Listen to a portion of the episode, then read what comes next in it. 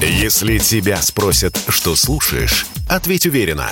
Радио «Комсомольская правда». Ведь Радио КП – это самые оперативные и проверенные новости.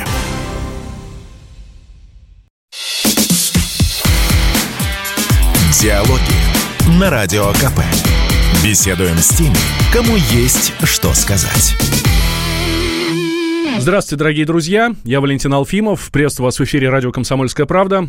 У нас сегодня в гостях, пусть и удаленно, но все равно всегда рядом, Владимир Рогов, член Главного совета военно-гражданской администрации Запорожской области. Как живут освобожденные территории в Запорожской области, в Херсоне, каково их будущее? Об этом поговорим в ближайший час. Рассматриваю фотографии из э, те, Телеграма и удивляюсь, в Мелитополе создаются отряды казаков. Что за казаки? Кто такие? Чем будут заниматься? Да, если говорить о казаках, то э, Запорожье все-таки э, одним из, из главных определений Запорожского края является э, казаки. То есть запорожские казаки, казачья тема, она звучала всегда. С учетом того, что с как минимум 16 а по некоторым источникам из конца 15 века тема казачества на южно-русских землях, да, вот э, сначала появилась, потом развилась, и казаки были достаточно весомой силой в, в массе действий. Чего Запорожскую сечь мы все хорошо войны? знаем, да. Да, безусловно. Чего стоит хотя бы э, э, Народно-освободительная война 1648-1654 годов, э, война, в которой э, движущей силой было именно запорожское казачество, и она закончилась воссоединением со всей остальной Россией. То есть, когда русские люди юга Руси вернулись в родную гавань в варианте середины 17 столетия. Именно тогда на, на таком понятии, как э, широкое коло, ну то есть широкий круг, это вариант э, народного парламента, да, и непосредственно э, Рады, ну то есть Совета да, общего, было принято решение идти к русскому царю, к царю православному. То есть и вот тогда мы уже все это увидели в виде Переславской Рады и возвращения, э, воссоединения да, после пары сотен лет э, южно-русских земель вместе со всей остальной Россией. Mm-hmm. Если говорить о казачестве как таковом, то, например, в моем роду есть одно из колен, которое э, шло непосредственно по казакам. Так вот, мои предки называли себя не иначе, как русскими лыцарями, да, то есть с таким южно-русским говорком, да, но я думаю, слово лыцарь и рыцарь вполне понятно любому человеку. То есть люди искренне считали и позиционировали себя не иначе, как русскими рыцарями, которые воевали за русский мир в том варианте за веру православную и за русского царя.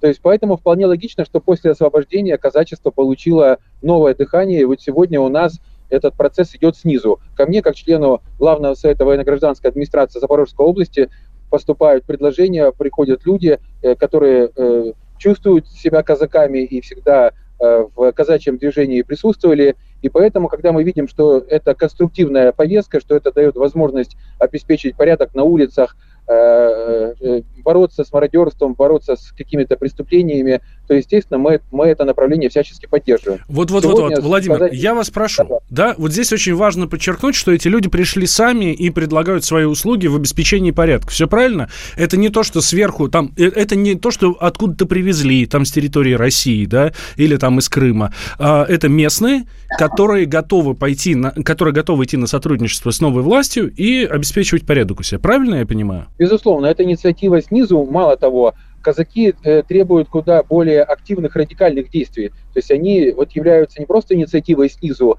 а эти люди требуют больше, активнее и жестче действовать на освобожденных территориях. То есть чаще мы даже вынуждены их немного притормаживать и останавливать, да, потому что, ну, як кажуть, э, э, українську мову поперед батьків пекла, да, вот они пытаются ссываться. Все-таки они нерегулярная армия, все-таки у них нет там видов вооружений, но эти люди от всей души жаждут скорейшего освобождения своего родного Запорожского края, все-таки Запорожье – это и Мелитополь, Бердянск, Энергодар, ну и прежде всего сам областной центр Запорожья э, с островом Хортица. Собственно говоря, остров Хортица является вот таким этаким символом да, вот, запорожского казачества, потому что э, масса моментов связана с порогами. Да? Вот порогами на Днепре, они были очень большими, там было очень сильно затруднено судоходство, потому что Днепр там бурлил и кипел все время. И вот уже э, эти пороги были преодолены только э, после строительства Днепрогресса, они были затоплены, и Днепр для судоходства стал тихой, спокойной и комфортной рекой. Так вот, э, есть э, такой остров Байды, в Запорожье, вот именно оттуда Байда Вишневецкий вот был одним из родоначальников казачества как такового. Кстати, интересный момент. После переворота вот творчество мифологии, вот эти выдумки безумные привели к тому, что абсолютно серьезно после победы Байдена национально сведомые, возбужденные, прозападно настроенные персонажи начали рассказывать, что Байден – это потомок, потомок Байда Вишневецкого, не иначе, да, одного из родоначальников казачества. Что вот э, козак Байден – це нашего казачьего роду. Да? Слушайте, вот. ну это сказки из серии, что великие укры выкопали Черное море. Ну да, и не только Черное, то есть великие укры вообще стали э, прародителями Земли, прародителями жизни на Земле, прилетев с Венеры, ну, для понимания. То есть э, это даже сложно объяснять. Тут даже, я думаю, не каждый психиатр да, вот способен всю глубину этой мысли осознать и поставить правильный диагноз. Но э, если говорить о казачестве, то сегодня казачьи дружины созданы, и они взаимодействуют с народной милицией, э, с, ну, они включены вот в эту нашу э, даже не вертикали власти, да, то есть, по сути, тут горизонтальные отношения выстраиваются. Э, эти люди хорошо знают родную землю, хорошо знают, кто чем дышит, хорошо знают, кто где может совершить какие-то противоправные действия, преступления или там что-то еще нехорошее задумать. Поэтому сегодня вот э, в авангарде на освобожденных землях, в авангарде казачьего движения идут именно, э, идет именно э, Запорожский край. Это прежде всего Бердянск, Мелитополь и Энергодар. Причем, что интересно, в том же Энергодаре казаки – это вот ребята, которые были среди 300 известных легендарных уже да, э, запорожских спартанцев, которые 8,5 часов стояли окруженные и избиваемые бандеровцами в апреле 2014 года. Это достаточно известная история для тех, кто следил за событиями э, на постукраинском пространстве.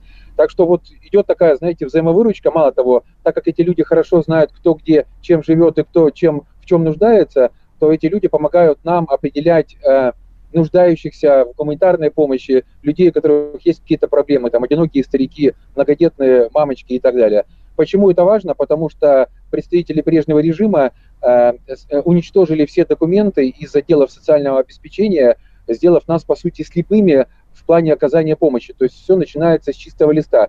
То есть где-то есть одинокие старики, где-то есть многодетные матери, да, которые, например, до сегодняшнего дня не получают гуманитарную помощь. Они не могут выйти из дома, кто-то болеет, кто-то там сильно занят и, или кто-то далеко живет в каком-то селе.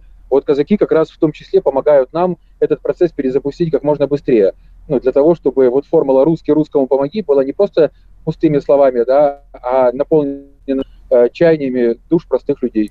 Ну, то есть получается, что э, эти люди сейчас не только обеспечивают порядок, но они, по сути, еще и соцработники. Да, да, это и порядок, и соцработники, и даже части коммунальщики, да, потому что вот субботники какие-то моменты, что-то убрать, привести в порядок родную землю, тоже все э, падает на их плечи, в том, в том числе, да, потому что сегодня принцип самоорганизации – это основа порядка на нашей земле. Вы поймите, что Э, государство э, уничтожено в 2014 году, 8 лет шло насилие и, грубо говоря, деребан, э, передел собственности постоянный, и поэтому сейчас вот все это очень важно с точки зрения перезапуска, да, наведения порядка и того, чтобы это все работало как, как, как часы желательно. Поэтому казачество сегодня играет очень большую роль. Мало того, вот э, тоже связано с казачьей темой организация «Славянская гвардия». Я ее возглавлял э, на протяжении там полутора десятков лет.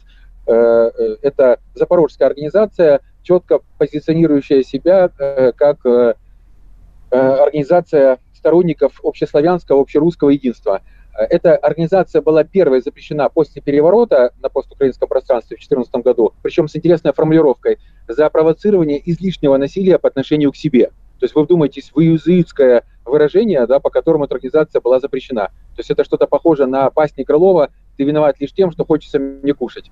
Э, так и вот, э, сейчас эта организация первая разрешена э, после уже освобождения родной земли. Ребята тоже в ней самоорганизовываются, и это получается вот такая, знаете, и молодежная тема, и казачья тема, и вообще вот тема самоорганизации простых русских людей на родной земле для того, чтобы все работало и все запускалось. Mm-hmm. Здесь надо понимать, что у нас основная проблема, основные риски заключаются в том, что охота идет не только, не столько на людей ратного подвига, да, ратного труда, на наших воинов, освободителей, а на мирных людей, которые, на гражданских людей, которые не боятся и стараются восстановить мирную жизнь. То есть идет охота в прямом смысле на директоров школ, на ректоров вузов, на заведующих детских садиков, даже угрожают нянечкам и уборщицам в, детсад, в детсадах за то, что они выходят работают. То есть сначала им угрожали 15 э, годами лишения свободы, похищением, пожизненным заключением, а теперь уже даже смертями и убийствами. То есть вот э, наши противники, наши враги делают все, чтобы мирной жизни не было, чтобы был хаос, чтобы люди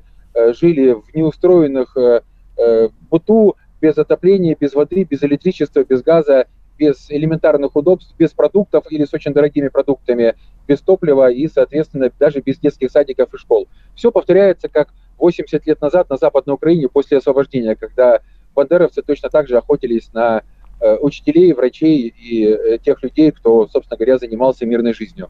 Это вот ну, абсолютно mm-hmm. то же самое. То есть они умеют воевать и бороться именно с мирными людьми. Э, сколько уже э, Мелитополь и вот часть Запорожской области э, под, э, э, скажем так, являются освобожденными территориями? Ну, каждый город по-разному, но вот Мелитополь уже больше двух месяцев. Э, а. Энергодар, Бердянск поменьше, если говорить о крупных городах. Я, я к чему спрашиваю? Да, да. Делаем сейчас небольшой перерыв, сразу после него мы продолжим, никуда не переключайтесь. Какая валюта ходит на территории Запорожской области, на освобожденных территориях? Платят ли там пенсии и когда их будут платить? Об этом поговорим в следующей части. У нас в гостях Владимир Рогов, член Главного совета военно-гражданской администрации Запорожской области. Я Валентин Алфимов. Радио «Комсомольская правда». Никаких фейков, только правда.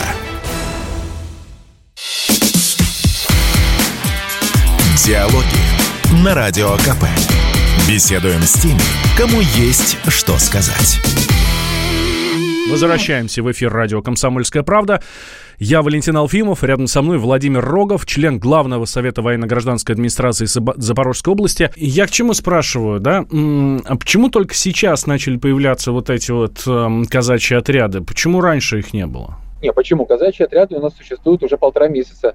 Сейчас просто а, э, изначально они были часто без формы, да, то есть, ну, ребята просто вот что есть, то и одевали, да, а сейчас уже они вот приобрели такую организованную форму, видную картинку, да, с тем, что у них есть э, единая форма по образцу, у них есть четкий реестр, э, то есть это не просто какие-то, да, вот самонабравшиеся люди, а это люди, которые четко работают в системе казачьей самоорганизации, интегрированной в власть на местах, ну, для того, чтобы все понимали, кто. То есть, когда приезжает, например, ГБР, ну, группа быстрого реагирования э, на какой-то вызов, приезжает э, э, народная милиция, да, или Росгвардия, чтобы они понимали, что это свой, да, вот в форме, вот с удостоверением, с нагайкой и прочими вещами, которые необходимы. Угу. Часть казачества у нас сегодня вооружена, потому что без оружия на нашей земле сегодня не так просто решить э, массу проблем. Ну, во-первых, а во-вторых, это опасно быть без него, когда еще тысячи стволов находятся э, в руках людей. При том, что за два месяца мы уже тысячи стволов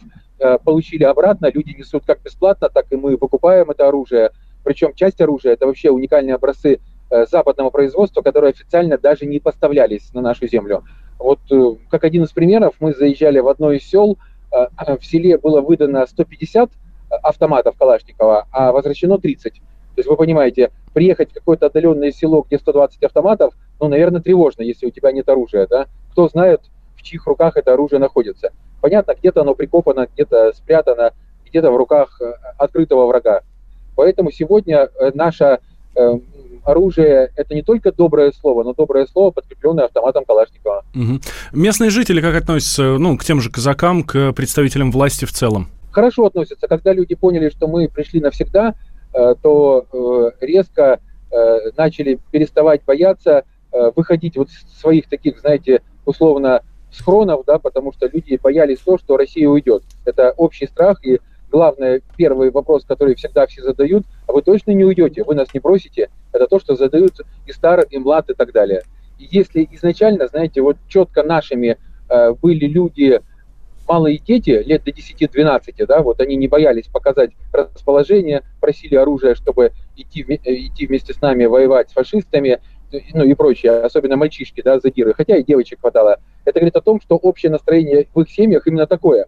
Но главы семейств молчали, они боялись, да, там и мамы, и папы, то есть, ну, не знали, что происходит. Но понятно, если детям 8-10 лет, то понятно, из них 8 лет они прожили при власти режима Порошенко-Зеленского, то, то тут не надо сомневаться, что они получили эти знания именно от своих родных и близких. И не боялись говорить э, правду и высказывать свое отношение именно старшее поколение, то есть условно 50 плюс. А от 10, 12 до 50 часто был страх, потому что люди прожили значительную часть своей жизни именно вот в этом э, формате информационного давления, войны, репрессий и боялись, честно, говорить как есть. Сейчас эти люди вот э, уже перестают бояться, говорят, высказывают свою позицию, предлагают какие-то интересные идеи, мысли по перезапуску мирной жизни как таковой. А Знаете, страх... это очень интересный опыт. Да-да. Ага, страх, что Россия э, уйдет он остался или уже э, прошел до кон- э, окончательно? Нет, окончательно он не прошел. Э, всем памятны события в Буче, да, то есть когда убийство э, украинскими карателями, а затем э, виновной была озвучена Россия. Мелитополь один из самых русских городов Запорожской области. Да, вот Мелитополь, Бердянск. Почему так говорю? Потому что в Запорожье на протяжении 30 лет так называемой незалежности просто массово завозились жители Галиции. Шла такая, знаете, галицизация Запорожья, абсолютно русского города. Кстати, Запорожье – это первый город исторической Новороссии. Он был заложен в 1770 году как Александровская крепость, затем Александровск, а название Запорожья получил только сто лет назад, ну, уже при э, советском времени. Угу. То есть это, это, это абсолютно русский край и, и русские люди, да, как таковые. То есть они, им достаточно, надо мало времени, чтобы вспомнить свои корни, вернуться к ним и э, вспомнить, что ты есть русский человек, что не надо отказываться от своего имени, от своих корней и от моментов. Именно поэтому вот Э, Знамя Победы, которое сегодня э, э, гордо реет над Запорожской землей на самом высоком флагштоке Запорожской области. Он порядка 40 метров, а само Знамя Победы от, ну, 5 на 10 метров. То есть оно громадное знамя, оно хорошо видно издалека. Тем более у нас сейчас безоблачная погода, ясное небо, голубое, и э, оно, знаете, смотрится очень хорошо. Так вот, Знамя Победы, когда мы вывешивали, люди просто плакали, подходили, благодарили, говорили, что 8 лет это ждали, Мало того, у многих людей остались георгиевские ленточки, флаги, э, э, копии Знамени Победы дома, да, они берегли до того момента, когда наконец-то их родной край, ну, наш родной край, я сам запорожец, будет освобожден. К сожалению, областной центр сегодня находится под э, контролем э, наркоманов и нацистов, и сегодня в Запорожье идет демонтаж всего того, что связано с победой. Вот буквально на Медне в парке Победы в Запорожье были демонтированы ордена и медали Великой Отечественной войны, которые провисели все эти годы. Теперь они попали под так называемую декоммунизацию. Мало того, под декоммунизацию даже попала военная техника времен Великой Отечественной войны и более позднего времени, которая была там на выставке и гаубицы, и э, прочее. Э, злые языки говорят, что эту технику пытаются восстановить для того, чтобы бросить на фронт, на котором для э, э, режима Зеленского очень непростая обстановка на сегодняшний день. Я не зря спросил о, о том, как местные жители относятся, не боятся ли они, что Россия уйдет, потому что, насколько я знаю, самое главное, самый главный страх вообще на любой территории, куда заходит российская армия, и именно поэтому э, российские войска не встречают, как э, ну, многие хотели бы, с хлебом солью, с цветами, и боятся с ними идти на контакт. Это же проблема для всех освобожденных, для освобожденных и освобождаемых территорий. Безусловно, безусловно, потому что ну, люди э, боятся повторения 2014 года, когда казалось, вот сейчас мы вернемся в родную гавань, а затем этого не случилось, и тысячи и тысячи людей попали под э, не просто прессинг, да, под репрессии, кто был убит, кто пропал без вести, кто до сих пор сидит в тюрьме уже на протяжении 8 лет. Поэтому люди, наученные прошлым горьким опытом, боятся Э, ну, это, знаете, такой кризис доверия, да, вот, а докажите, что вы не уйдете, а как нам потом быть, ну, тем более, как, э, людям же э, не так легко сняться и уйти, да, тем более, когда этих людей десятки и сотни тысяч. Поэтому вот сейчас мы активно продвигаем интеграцию простых людей в любые инициативы, мы поддерживаем любые инициативы, которые приносят хоть какую-то пользу родному краю, чтобы вот через такие принцип малых шагов люди чувствовали, что есть возможность участвовать, влиять и закреплять народную власть до конца, да, что никакие бандеровцы, никакие нацисты уже сюда не вернутся, как бы они ни хотели. Кстати, именно с этим связаны и информационно-психологические операции, которые регулярно проводятся нашими врагами. То есть все время идут вопросы, сейчас будет взять Мелитополь, там, украинская армия под, под не знаю, там, Кирилловкой, да, э, подходят к Бердянску и, и прочие вещи. Да? Естественно, это все не соответствует действительности. Вот на Медне вообще был вброс смешной. Э, я был ну, там, относительно близко к передовой в населенных пунктах, и в, в это время мне все звонят и говорят, что, что правда, правда, оказалось, те населенные пункты, где я был, это Куйбышева и э, Камыш-Заря, взяты э, боевиками Зеленского.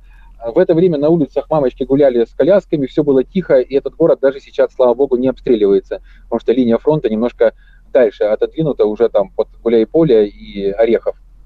Кстати, интересный момент, вот опять же, намедни был в Васильевке. Васильевка это сегодня передовая, э, ну, там по прямой 8-10 километров до э, тяжелой артиллерии э, боевиков Зеленского. Это, это город, который находится под обстрелами. Так вот, что показательно, если э, часто включается режим саботажа от представителей местной власти, которые были интегрированы в режим Зеленского через систему взяток, коррупции да, и прочих вещей, компромата, нетрадиционной сексуальной ориентации и прочих вещей, э, то э, часто берут ответственность люди, которые не боятся это сделать. Вот Васильевки, например, исполняющая обязанности мэра, это девушка, хрупкая девушка, которая не побоялась, она сама родом из Васильевки. И вот выполняет все то, что должен был выполнять сбежавший мэр, да, который был, естественно, э, взяточник и, и, и коррупционер. Делаем сейчас небольшой перерыв, сразу после него мы продолжим, никуда не переключайтесь. Если тебя спросят, что слушаешь, ответь уверенно. Радио «Комсомольская правда». Ведь Радио КП – это самые оперативные и проверенные новости.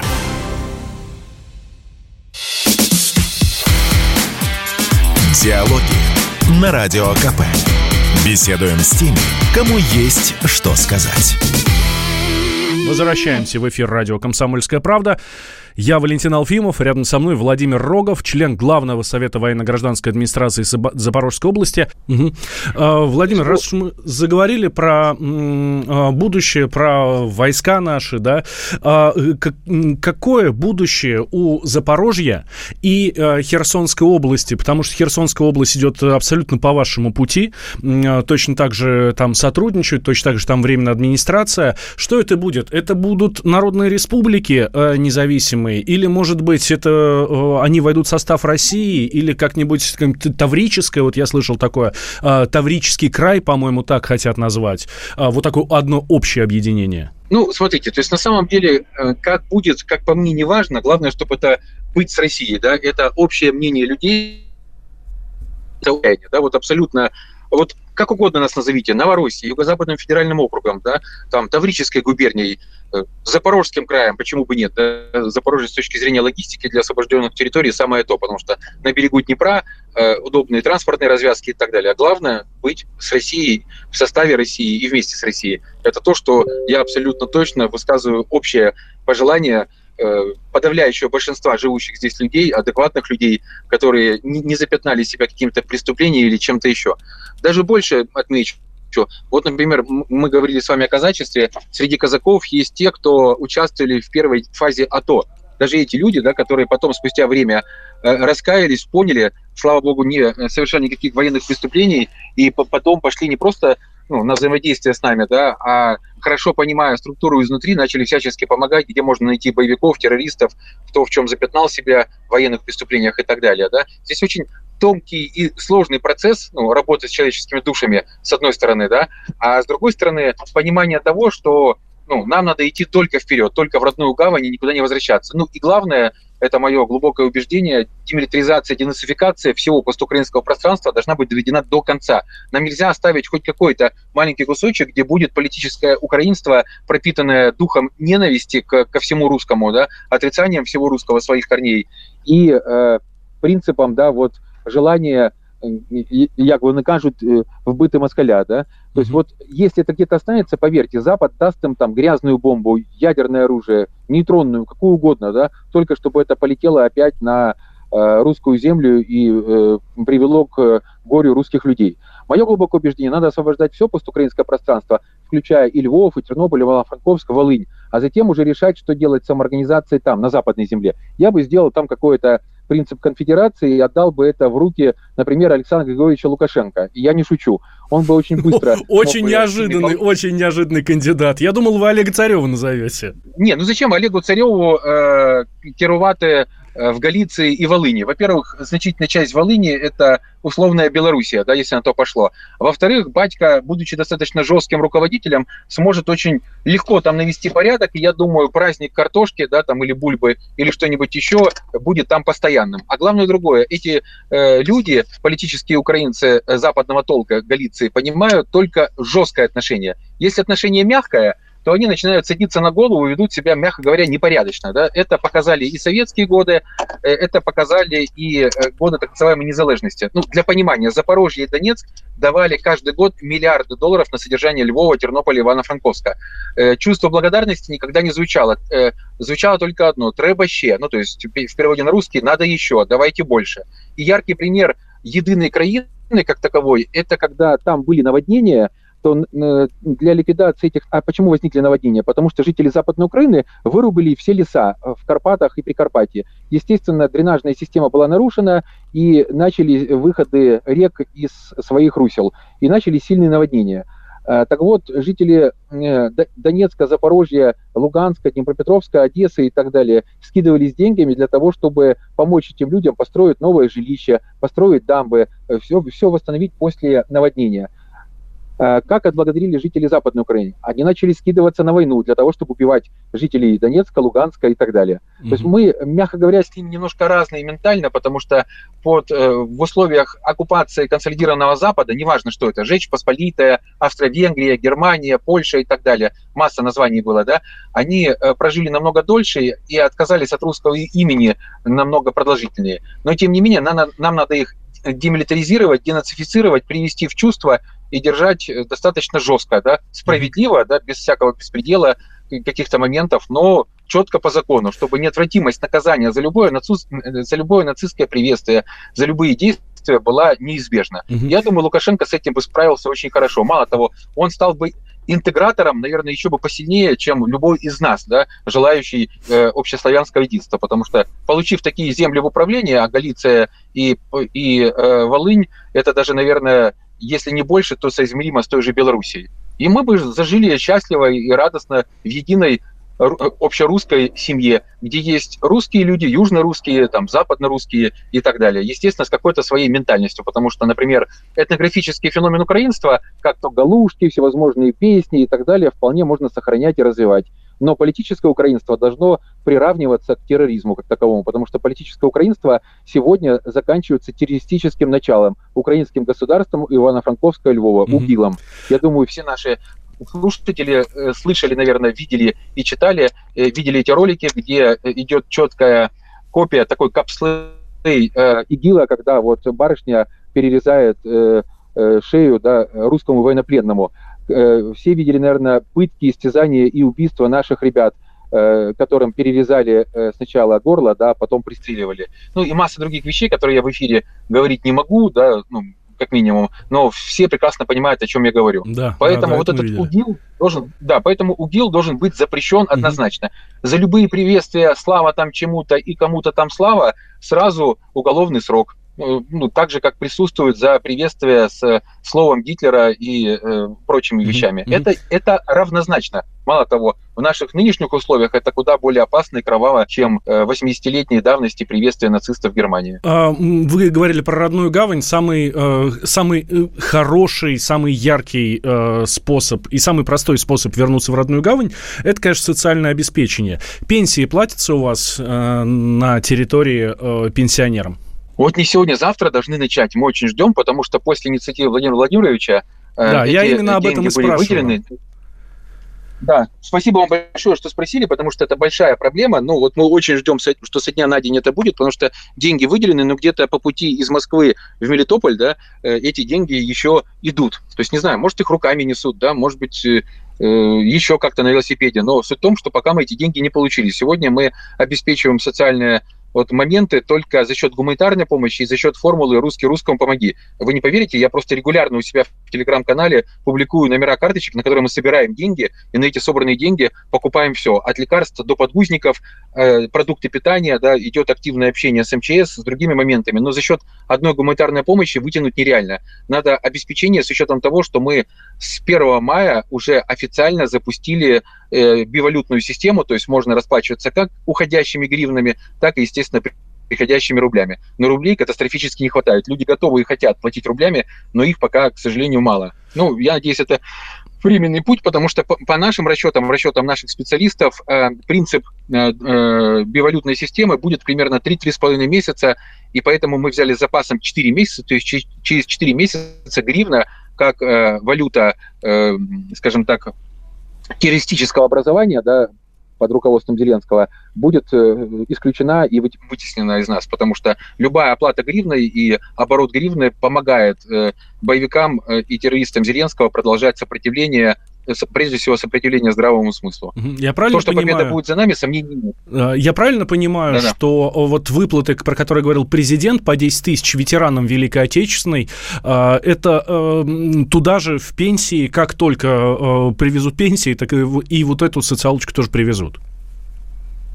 Да, совершенно верно. Пенсия это одно, а выплаты это еще дополнительный, э, ну, э, дополнительная выплата, да, то есть, соответственно, 10 тысяч плюс 10 тысяч это то, что вот должны получать. Э, ну, там, там, там широкий спектр, там не только ветераны Великой Отечественной инвалиды, там и участники, и, и часть детей войны попадают и так далее под эту категорию. Но на самом деле этих людей не так много, да, сегодня осталось, к сожалению, да, они уходят с каждым днем, понятно, время, оно неумолимо, но, тем не менее, это тоже хорошее подспорье. Сейчас самое главное – это вот решение таможенных моментов и интеграции местного бизнеса в общероссийский бизнес, в общероссийское да, экономическое поле, потому что проблема в том, что на, нас, э, здешних людей, не надо кормить, надо просто дать возможность продавать выращенное, да, вот все то, что идет. Ну, для понимания, килограмм редиски на опте вы можете закупить за 12,5 рублей. Вот пусть каждый из наших слушателей или читателей задумается, да, э, есть ли где-то в России по 12,5 рублей редиска. Э, пучок зелени, э, крупный пучок зелени, неважно какой, да, там хоть укропа, хоть петрушки, хоть кинзы и так далее, те же 12,5 рублей. Огурцы шикарные, не вот эти резиновые, знаете, турецко-азербайджанские, а вот настоящие, которые пахнут прям домашние, они, ну, максимум в пределах 40-45 рублей. Но эти цены, которые, я думаю, порадуют любого россиянина с учетом того, что всегда вот юг э, Запорожской области, начиная от Васильевки, там, Каменка-Днепровска, Мелитополя, Акимовки и так далее, всегда работал на, э, э, э, прежде всего, общероссийский рынок. Все это уезжало именно в приграничные города э, России, да, и в ту же Москву и Ленинград еще в советские годы, или Санкт-Петербург уже сейчас. Понятно, после переворота все это было закрыто, запрещено, и всячески преследовались люди, как чуть ли не агенты Путина, за то, что возят в Россию вкусные фрукты, овощи и э, зеленуху. Делаем сейчас небольшой перерыв, сразу после него мы продолжим, никуда не переключайтесь. Радио «Комсомольская правда». Только проверенная информация.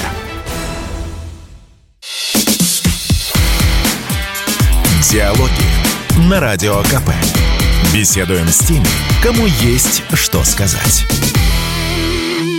Возвращаемся в эфир радио «Комсомольская правда». Я Валентин Алфимов, рядом со мной Владимир Рогов, член Главного совета военно-гражданской администрации Запорожской области. А, про а, таможню обязательно еще скажем, а, но мы с вами неделю назад, о, месяц назад говорили, и вы как раз говорили о том, что у вас начинается посевная. Как она проходит? Она проходит очень непросто, потому что, к сожалению, да, значительная часть полей оказалась э, с, скажем так, взрывчатыми веществами, да, то есть э, тысячи и тысячи мин, снарядов и ракет, которые оттуда вывезли, то есть в прямом смысле битва за урожай. То есть сегодня мы радуемся каждой очередной сотни гектаров, которая засеяна. И если не успели с пшеницей где-то, тогда уже мы даем добро, чтобы было хотя бы горох, ну то есть бобовые или тот же подсолнечник там и так далее. Ну, то есть то, что успеет вызреть, да, потому что у нас-то достаточно жаркий климат, да, сухой, э, и, ну, более продолжительное время, чем в э, остальной России, да, э, тепло. То есть поэтому вот сейчас как бы э, идет э, посев за посевом. То есть вот в Запорожской области, например, э, когда у меня получилось способствовать крупному фермерскому хозяйству посеять 15 тысяч гектар, ну для меня это был праздник, знаете, который обеспечил мне хорошее настроение несколько, несколько дней, да, потому что вот мы добились того, что 15 тысяч гектар было посеяно и приведено в порядок. Проблема еще в том, что очень большие транспортные расходы на доставку чего бы то ни было, да, э, если это не железнодорожный транспорт. Э, потому что тоже топливо, когда бензовоз идет в Крым, а потом возвращается из Крыма, то добавочная стоимость, к сожалению, очень резко растет по той простой причине, что это плюс 400, плюс 500 километров э, лишнего проезда, ну, не говоря о том, что все равно люди боятся ездить часто, да, вот боятся ДРГ, еще чего-то, хотя сейчас абсолютно все безопасно, слава богу, это не, не первые дни, э, не первые недели, когда мы еще с вами общались, тогда у нас каждый бензовоз шел только в колонне, да, потому что, чтобы его не подорвали, чтобы на него не охотились, ну, чтобы не сорвали поставки. А э, буквально вот мы разработали принцип поставки ГСМ, горюче-смазочных материалов, удобрений, посевного материала и прочих вещей железной дорогой. И как только мы разработали, в Акимовке под, под Мелитополем был совершен теракт, то есть э, террористы Зеленского, э, э ДРГ, диверсионно-разведывательная группа, взорвали, э, взорвали мост, по которому это должно было идти. Вот сейчас этот мост ремонтируется. То есть со дня на день мы восстановим и, надеюсь, все-таки перезапустим поставки железнодорожным транспортом. Ну, конечно, драгоценное время упущено, потому что как бы это все могло прибыть э, на неделю раньше, и, понятно, бензин был бы на, например, 10-12 рублей дешевле за литр, ну, что существенно, естественно. Слушайте, а я вот слышал, что есть проблемы с таможней, что границы не пускают. Да, с таможней проблема перманентна, то есть после э, э, как бы громких там заявлений, скандалов, да, общений и требований, она немножко становится помягче, но становится помягче буквально на совсем чуть-чуть, и дальше опять таможня на замке. Мне непонятно такое сильное рвение вот, людей, служащих на э, таможне, то есть почему не дается возможности э, вывозить из России продукцию в Новороссию, да, с учетом того, что все это обеспечивает рынок, дает возможности снизить цены и снижает социаль, социальную напряженность. То есть такое ощущение, что вот сама таможня живет в какой-то параллельной реальности, мирной жизни и как будто не замечает, не видит, что происходит. Ну вот, например, история, человек купил 3 э, тонны удобрений, себе тонну, да, и по тонне еще двум своим там партнерам-фермерам. То есть это небольшие фермерские хозяйства, но в каждом из них там работают десятки людей, вы понимаете, это рабочие места. Это не те люди, которые будут ждать гуманитарную помощь и э, из-за которых будет только, только расти социальная напряженность. Это люди, которые накормят сами себя, дадут рабочие места и еще поставят излишки в Россию, да, в большую Россию. Но вот э, этого человека заставили две трети выкинуть на границе, да, он не смог это провести.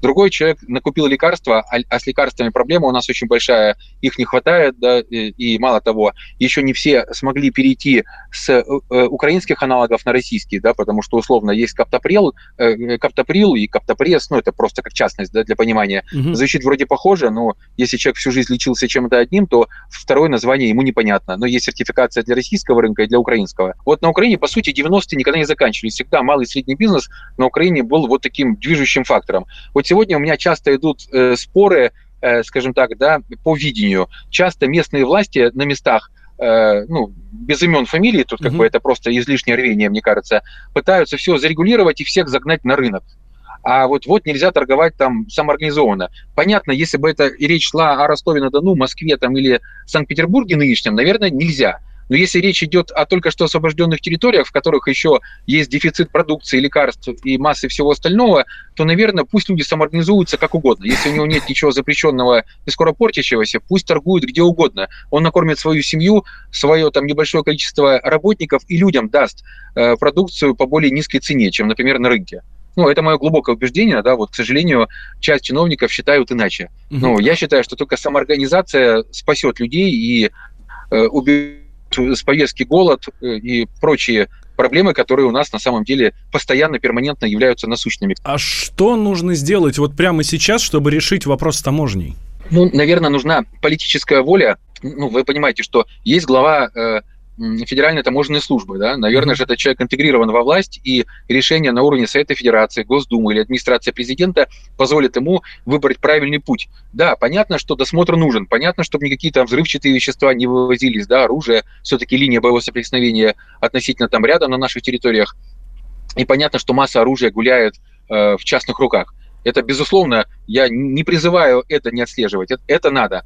Но что мешает э, пускать да, лишний бензовоз, например, на э, освобожденные территории? Он, во-первых, снизит цену, во-вторых, если это фермерское хозяйство, то в себестоимости э, той же пшеницы да, и прочей продукции э, топлива резко снизится по цене. Ну, представьте, что такое 10 рублей на одном литре снижения цены. Это же по-любому на, гекта... на одном гектаре, я уже не говорю о сотнях и тысячах, это колоссальная экономия средств и большие объемы засеянные. Тем более вы видите, уже и Всемирная организация торговли, и ООН, и прочие международные организации говорят о том, что этой осенью мир ждет голод.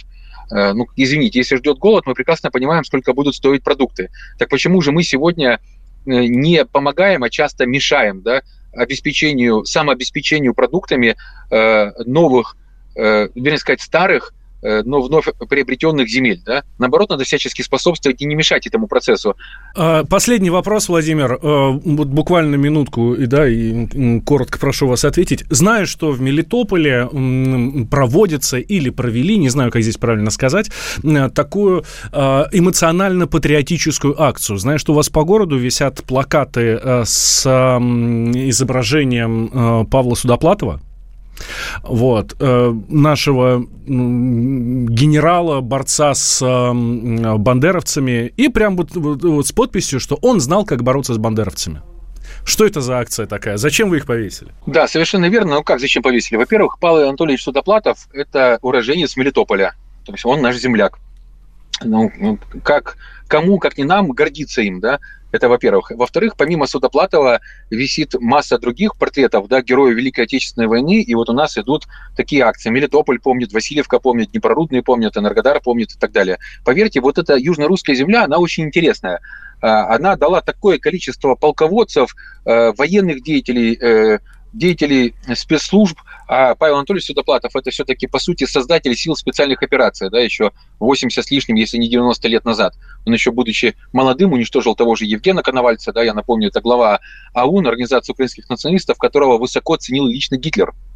И именно он должен был возглавить все э, нацистское движение э, этническое да, на э, оккупированных территориях Советского Союза. Но так как он был ликвидирован, то пришлось уже взять на его, на его замену мелких деятелей, в прямом смысле мелких, ничтожных по-человечески, таких как Бандера, Шухевич и так далее. И у них ничего не получилось. Был бы Коновалец, ну, все было бы намного опаснее и сложнее. Э, почему висят э, э, изображения Судоплатовым? Но я вам скажу больше, эти изображения мы даже вешали в Запорожье все эти 8 лет. Ну, подпольно вешали, да, после чего СБУ всегда возбуждала уголовные дела и искала, кто же это повесил. Да? Даже всерьез обсуждались моменты установки охраны около каждого бигборда. Ну, я бы хотел на это посмотреть, с учетом тысяч бигбордов, которые везде стояли.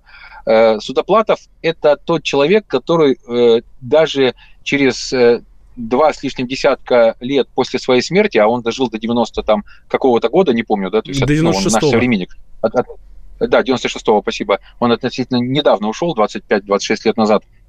Так вот, Павел Анатольевич – это, знаете, человек, который вызывает шок и трепет у нацистов, да, потому что они прекрасно понимают, что если мы действуем по заветам Судоплатова, то их ждет неотвратимое наказание – по всей строгости закона. Я и все мои соратники, мы выступаем за отмену смертной казни, потому что если, э, ой, вернее сказать, за отмену моратория на смертную казнь, потому что если смертной казни не будет, то перевоспитать нацистов невозможно. Вы поймите, что это, знаете, как вот собака, да, которая э, загрызла человека насмерть, все прекрасно понимают, она может делать это и дальше, да, все, это уже как бы опасное животное. А здесь еще более опасное. Представляете, 8 лет они убивали, насиловали, грабили и чувствовали абсолютную безнаказанность. Неужто вы думаете, что профилактикой можно с ними что-либо сделать, да, или там уголовным э, сроком на небольшое количество лет? Все должно быть жестко и четко. Тогда, прежде чем кого-то убить и, совершить военное преступление, люди будут задумываться, стоит ли это делать. Это как в известном анекдоте, да, украинском «о нас за счет», да,